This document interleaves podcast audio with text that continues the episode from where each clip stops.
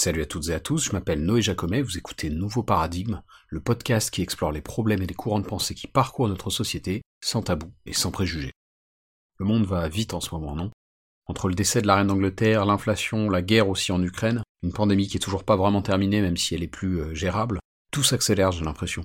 Et encore c'est que quelques exemples. On a aussi euh, vu des tensions en Arménie avec le voisin Azéri. Il me semble que depuis quelque temps il y a une sorte de frénésie ambiante, d'angoisse aussi, et puis de méfiance, de pessimisme même, peut-être mon prisme à moi qui est euh, impacté par mon propre cercle social, mais ouais, c'est assez palpable tout ça, je trouve. Et ce climat assez délétère, je le corrèle à plusieurs choses. Déjà, il y a évidemment euh, les aspects conjoncturels qu'on vient d'évoquer, mais il y a aussi des choses qui sont plus liées, euh, il me semble, à nos nouveaux usages, nos nouvelles normes, notamment en matière d'information et de communication. Et justement, cet aspect-là, il est lié au sujet de l'épisode d'aujourd'hui, parce que je constate depuis quelque temps qu'on est vraiment à un moment particulier de l'histoire humaine dans la façon dont on s'informe et dont on interagit entre nous au sein de la société. Alors la réflexion que je vais vous partager à ce sujet dans l'épisode d'aujourd'hui s'appuie principalement sur deux sources. D'abord un livre que je suis en train de lire qui s'appelle L'âge du capitalisme de surveillance de Shoshana Zuboff, et puis aussi un documentaire Netflix qui s'appelle The Social Dilemma, dans lequel d'ailleurs Zuboff intervient, ainsi que plein d'autres personnes du milieu de la tech américaine, notamment Asa Raskin et Tristan Harris, qui sont les fondateurs du Center for Humane Technology dont je vous ai déjà parlé. Tristan Harris is a former design ethicist for Google and has been called the closest thing Silicon Valley has to a conscience. He's asking the tech industry to bring what he calls ethical design to its products. It's rare for a tech insider to be so blunt, but Tristan Harris believes someone needs to be. When I was at Google, I was on um, the Gmail team and I just started getting burnt out because we'd had so many conversations about, you know, what the inbox should look like and you know, what color it should be. And, and I, you know, felt personally addicted to email. And I found it fascinating. that There was no one at Gmail working on making it less addictive. And I was like, is anybody else thinking about this? I haven't heard anybody talk about this. Donc ça, c'était justement Tristan Harris, dans un petit extrait du docu euh, que je vous incite vraiment à regarder parce qu'il est très intéressant. Et il montre bien les dangers que font peser les réseaux sociaux sur l'humanité, notamment en termes de santé mentale, et ça j'en avais déjà parlé dans le prix du progrès, qui était l'épisode 20 de Nouveau Paradigme, et donc je vous redirige vers celui-ci si ça vous intéresse, parce qu'aujourd'hui, comme le titre de l'épisode le suggère, on va se pencher sur les dangers plus politiques que la tech fait peser sur nous, et en particulier sur ces gens que j'appelle les nouveaux démagogues, qui se sont engouffrés dans la brèche. Alors c'est quoi un démagogue déjà? Étymologiquement, c'est la personne qui conduit le peuple. Donc c'est pas forcément un terme péjoratif, en tout cas au niveau de sa signification, c'est même plutôt neutre, voire positif potentiellement. En revanche, très tôt, l'influence néfaste des démagogues est connue des philosophes. Aristote, par exemple, en parle à plusieurs reprises dans son ouvrage La politique, je vous cite un extrait à ce sujet. C'est qu'alors ce sont les décrets populaires et non plus la loi qui décident. Ceci se fait grâce à l'influence des démagogues. En effet, dans les démocraties où la loi gouverne, il n'y a point de démagogues, et les citoyens les plus respectés ont la direction des affaires. Les démagogues ne se montrent que là où la loi a perdu la souveraineté.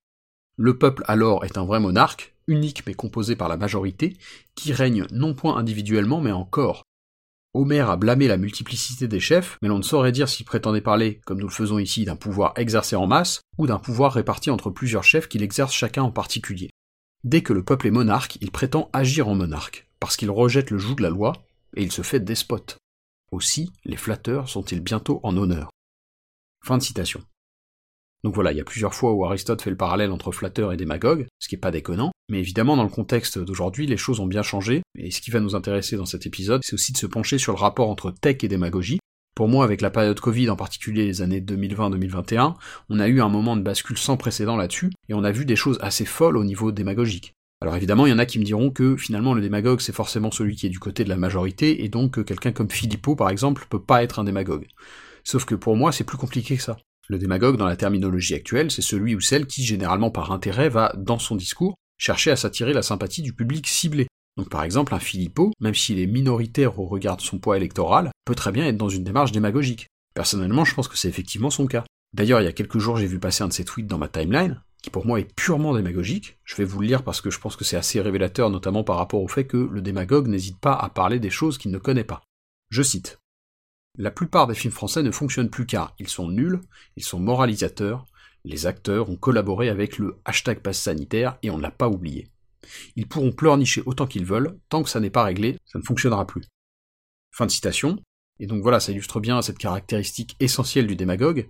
Il parle avec la même assurance de tous les sujets, quel que soit son degré d'expertise, et généralement il n'est pas tellement dans la nuance. Et ça, on pourra le relier euh, au sujet d'un autre épisode, celui sur l'effet de Dunning-Kruger. Je vous invite à regarder ça si ça vous intéresse. Et cette tendance à parler avec assurance de sujets qu'on maîtrise pas, c'est aussi ce que Étienne Klein appelle l'ultra-crépidarianisme. Et là, c'est fantastique parce que t'as envie de demander à Philippot, mais en fait, c'est quoi le dernier film français que t'as vu pour dire une énormité pareille? Enfin bref, c'est pas tellement le sujet, mais en tout cas, ce que ce tweet que je vous ai lu montre bien, c'est que le démagogue ne s'embarrasse pas nécessairement d'exprimer des opinions très argumentées. Il vise avant tout à séduire son public et à maintenir un lien avec celui-ci. Et ce qui relie tout ça à l'époque actuelle et au sujet de la tech, c'est qu'aujourd'hui, je pense que la relation entre le démagogue et son public, elle est encore plus à double sens qu'elle ne l'était par le passé. Parce que le démagogue, sur les réseaux sociaux, va se sentir exalté par les likes, les retweets ou autres fonctionnalités liées à la validation sociale numérique. Et donc on rentre dans un cercle vicieux, en fait. Où la finalité peut parfois être simplement cette espèce de boucle de satisfaction immédiate, de dopamine, etc. Et ça c'est justement évoqué, alors pas que dans le contexte poétique, mais plutôt dans le contexte global, dans le docu dont je vous parle, social dilemma, notamment comme un danger vis-à-vis de la jeunesse, et un phénomène addictif des réseaux sociaux. Et justement là-dessus j'ai une anecdote que je trouve assez marrante. Récemment je déjeunais avec un ami qui connaît une personnalité publique euh, qui a suivi une trajectoire assez similaire à Philippot ou à Berkane en 2020-2021 par rapport au sujet du Covid. Donc je vais pas vous donner de nom, mais sachez que c'est une personnalité de gauche qui s'est illustrée, et continue de le faire d'ailleurs, par son admiration pour Raoult et autres médecins plus discutables encore comme Denis Agré par exemple, et plus largement par une pseudo-rhétorique anti-système. Et donc je demandais à mon ami qu'il connaît, mais en fait, qu'est-ce qui s'est passé? C'est quelqu'un qui me semblait plutôt sensé, euh, pourquoi je le vois tweeter des trucs euh, complètement euh, farfelus depuis deux ans? Et mon ami m'a dit, bah en fait c'est la course au like et à la notoriété quoi. Et visiblement ils sont plus trop en contact, mais la dernière fois qu'ils se sont vus, il a un peu demandé, bah comme moi quoi, en fait, bah, t'es sérieux? Et il a eu droit à une réponse mettant justement en avant sa nouvelle cote de popularité. Même chose pour une chaîne YouTube comme euh, Draw My Economy, je pense. Il y avait quelques milliers d'abonnés avant la pandémie quand il faisait simplement de la vulgarisation économique, et depuis qu'il est parti dans le discours euh, raoulien, on va dire, il a complètement explosé. Et ce, malgré des propos objectivement faux sur certains sujets. Je vous mettrai un lien là-dessus euh, en description. Mais donc voilà, on peut se poser la question de la sincérité des démagogues. Après, je pense qu'il faut pas non plus sous-estimer la faille narcissique de certains. Il me semble que c'est quelque chose d'assez apparent chez quelqu'un comme, comme Raoult, notamment, qui a dit tout un tas de choses comme je suis une star des maladies infectieuses, et parenthèse, mais de grâce, si vous écoutez ça et que vous n'êtes pas de mon avis sur le Covid, sachant que mon avis c'est que les vaccins sont globalement sûrs et qu'ils sont utiles, ne tombez pas dans la caricature. C'est possible de dire ce que je viens de dire, tout en étant aussi critique de Macron et en reconnaissant que, sur ce sujet-là comme sur d'autres, lui et son gouvernement ont pris des décisions qui sont tout à fait questionnables. Désolé, hein, je dis un peu ça en préventif, mais parce que à chaque fois que tu dis sur les réseaux sociaux que c'est ok de se faire vacciner, t'as des gogoles qui viennent te traiter de macroniste en commentaire. Pour info, j'ai jamais voté Macron de ma vie et j'ai pas prévu de m'y mettre. Parenthèse fermée. Mais donc pour en revenir à nos amis démagogues, ce qu'il y a de très nouveau aujourd'hui, c'est l'ampleur du phénomène, ou plus exactement la capacité d'un démagogue à trouver facilement son public. Et ça évidemment c'est lié à notre contexte technologique. Et là j'ai parlé de la sphère Raoult, mais de fait, il y a des démagogues de toute opinion, hein. et mon propos ne vise pas les démagogues avec lesquels j'ai les plus grands désaccords, il vise plutôt le principe même de la démagogie, de la flatterie, et plus largement, comme dirait Descartes, de faire profession de savoir plus qu'on ne sait. Et justement, j'ai une citation de notre bon René à ce sujet. C'est un extrait euh, du discours de la méthode, dans lequel Descartes nous explique le peu de crédit qu'il accorde aux propos de ce genre d'individu. Je cite. Et enfin, pour les mauvaises doctrines, je pensais déjà connaître assez ce qu'elles valaient pour n'être plus sujet à être trompé, ni par les promesses d'un alchimiste, ni par les prédictions d'un astrologue, ni par les impostures d'un magicien, ni par les artifices ou la vanterie d'aucun de ceux qui font profession de savoir plus qu'ils ne savent. Voilà donc nos démagogues et autres charlatans habillés pour l'hiver, mais ce qu'il faut bien comprendre par rapport à mon propos à moi sur ce sujet, c'est que ce que je regrette, c'est pas tellement cet état de fait-là. Des bonimenteurs, il y en a toujours eu, et je pense que ça va pas s'arrêter tout de suite. Mais non, ce que je regrette vraiment à l'âge du capitalisme de surveillance, pour reprendre le nom du bouquin de Zuboff, c'est surtout le degré de fragmentation, de division que ça crée au sein de nos sociétés. Et c'est le revers de la médaille de nos progrès technologiques, parce que ce que je décris là, qui est évoqué aussi bien dans le docu Social Dilemma que dans le bouquin de Zuboff, bah c'est une conséquence directe, non intentionnelle mais bien réelle, du design des applis et réseaux sociaux qu'on utilise tous les jours. Et là encore, je voulais vous passer un extrait du docu Netflix en question. I don't think these guys set out to be evil. It's just the business model that has a problem. What I see is a bunch of people who are trapped by a business model, an economic incentive, and shareholder pressure that makes it almost impossible to do something else. I think we need to accept that it's okay for companies to be focused on making money. What's not okay is when there's no regulation, no rules, and no competition, and the companies are acting as sort of de facto governments. And then they're saying, well, we can regulate ourselves. I mean, that's just a lie. That's just ridiculous. When we were making the like button, our entire motivation was can we spread positivity and love in the world? The idea that fast forward to today and teens would be getting depressed when they don't have enough likes or that it could be leading to political polarization was nowhere on our radar. Et voilà, ici on voit bien que c'est la volonté de maximiser ce qu'on appelle l'engagement des utilisateurs qui va engendrer les décisions qui ont été prises en termes de design sur ces apps, et donc aussi le climat politique particulier qu'exploitent les nouveaux démagogues. Mais à leur propre détriment, hein. Parce que la personnalité que j'ai pas voulu nommer un peu plus tôt, je suis pas sûr qu'il soit très épanoui maintenant qu'il est dans cette dynamique de course à l'audience. Donc pour moi c'est vraiment un paradigme perdant-perdant en fait. Perdant pour les démagogues eux-mêmes, qui vont s'enfermer dans des cercles vicieux d'addiction au like, mais aussi perdant pour la société au global, parce que ce climat de polarisation extrême, il est pas sain non plus. Et ça aussi, c'est évoqué dans The Social Dilemma. Imagine a world where no one believes anything that's true. Everyone believes the government's lying to them. Everything is a conspiracy theory. I shouldn't trust anyone. I hate the other side. That's where all this is heading. The political earthquakes in Europe continue to rumble, this time in Italy and Spain. After that chaos in Chicago, violent clashes between protesters and supporters. Democracy is facing a crisis of confidence. Extraordinary election took place last Sunday in Brazil. A campaign that's been powered by social media.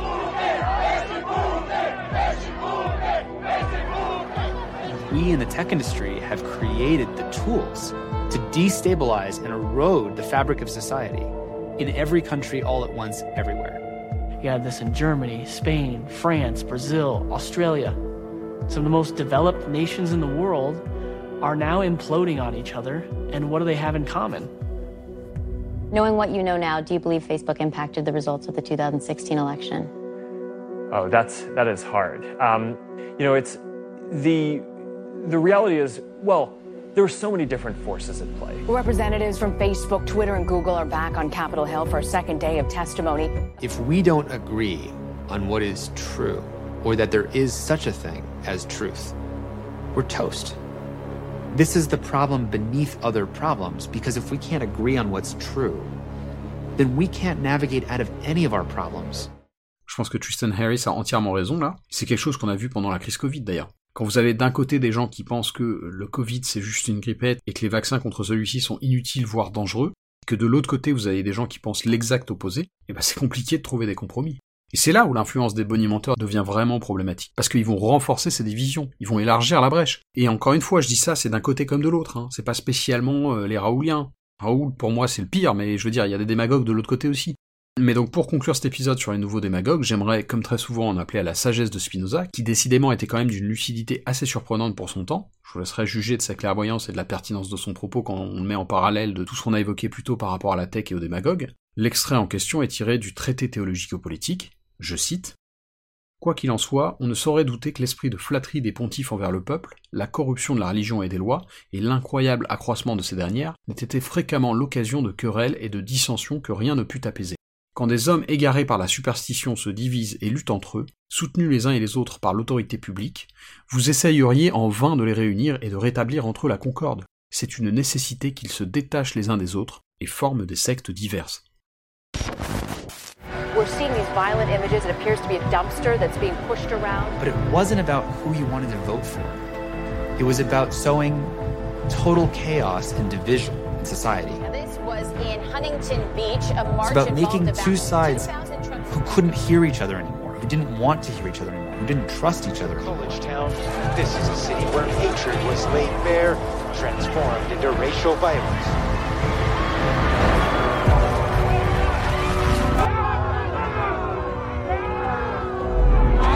We are a nation of people that no longer speak to each other. We are a nation of people who have stopped being friends with people because of who they voted for in the last election. We are a nation of people who have isolated ourselves to only watch channels that tell us that we're right. My message here today is that tribalism is ruining us. It is tearing our country apart. It is no way for sane adults to act. If everyone's entitled to their own facts, there's really no need for compromise, no need for people to come together. In fact, there's really no need for people to interact. We need to have some shared understanding of reality. Otherwise, we aren't a country. This affects everyone, even if you don't use these products. These things have become digital Frankensteins that are terraforming the world in their image, whether it's the mental health of children or our politics and our political discourse, without taking responsibility for taking over the public square. So again, it comes back to And you, who do you think's responsible? Uh, I think we have to have the platforms be responsible for when they take over election advertising, they're responsible for protecting elections. When they take over mental health of kids or Saturday morning, they're responsible for protecting Saturday morning.